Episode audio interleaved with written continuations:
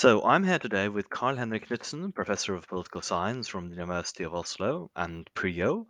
My name is Magnus Bergli Rasmussen, Associate Professor of the University of Southeastern Norway and Oslo University uh, College. And we're here to talk about two major pieces we have written.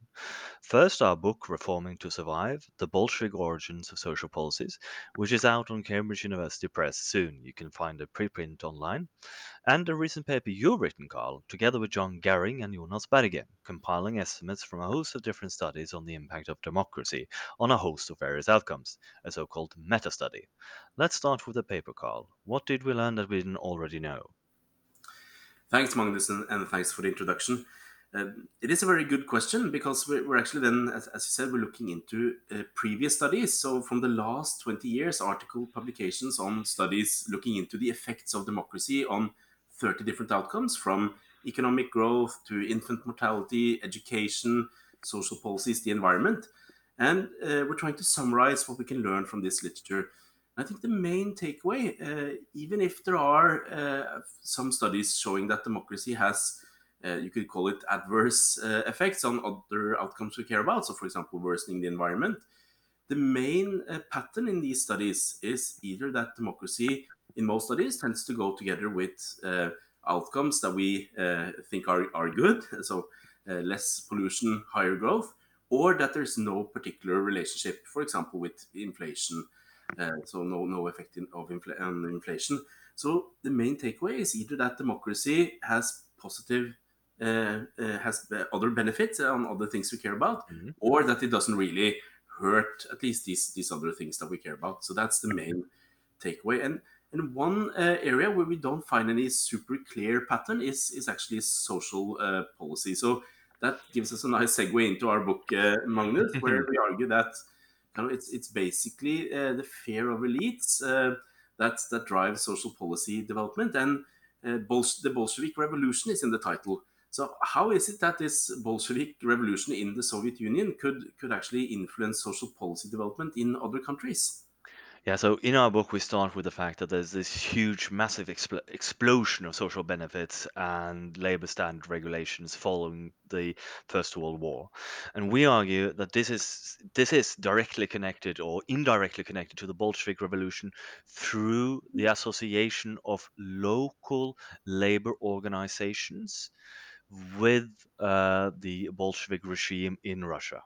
Mm because elites comes to see that here we have these local labor organizations. They have this social ideology which is the same as the one in russia or, sim- or similar and they're also joined in uh, the communist international the comintern so that they are actually directed from moscow to undermine the local uh, the local order.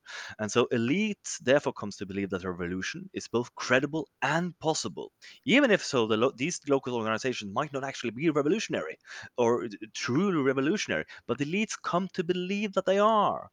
And therefore, they respond with repressive uh, responses, so with military and police, but also with massive inclusionary social policies aimed at, at achieving labor peace. Mm, mm. No, it's it's uh, I find that to be kind of a fascinating argument that I think we you can relate to also in like everyday life. So if you are are these elites, right, and and you don't really want these very costly social policies that would redistribute uh, wealth, but at the same time you do it in order to avoid uh, something that you fear even more, like a, a, a, revolution. So it's a very simple argument in in that sense. Um, but of course, we go on to test that on, on very different types of data. So both kind of cross national studies looking into uh, which countries had representation in Comintern. But then there's also a very lengthy uh, and detailed case study, Magnus, on, on our own country, Norway, in the 1910s and 20s. And you disappeared uh, into the archives and stayed there for mm-hmm. several several weeks. Um, um, and worked more or less, uh, I would say, as a, as a historian. So, so I'm, I'm very curious to know uh, what lessons do you think uh, we political scientists can take from historians in, in how we conduct Eh, historical work? What's the main main takeaway? I think that that's a really good question, Carl-Henrik, and it, it's all about reading history forwards. Historians, they have a tendency to go back in time, look at the specific actors, gather, gather what evidence we can about what the those actors believed and uh, what their preferences were at that point in place.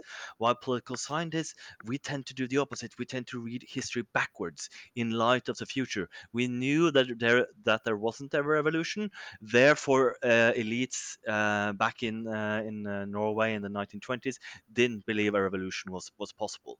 But that's totally missing the point, and he, that is where historians are quite a lot better than us political scientists in recognizing the uh, how embedded local actors are in these specific contexts. So that's one of the great strengths of uh, of uh, of historians. But then I we are finishing in about 20 seconds. So uh, thank you everyone for listening to this very short podcast.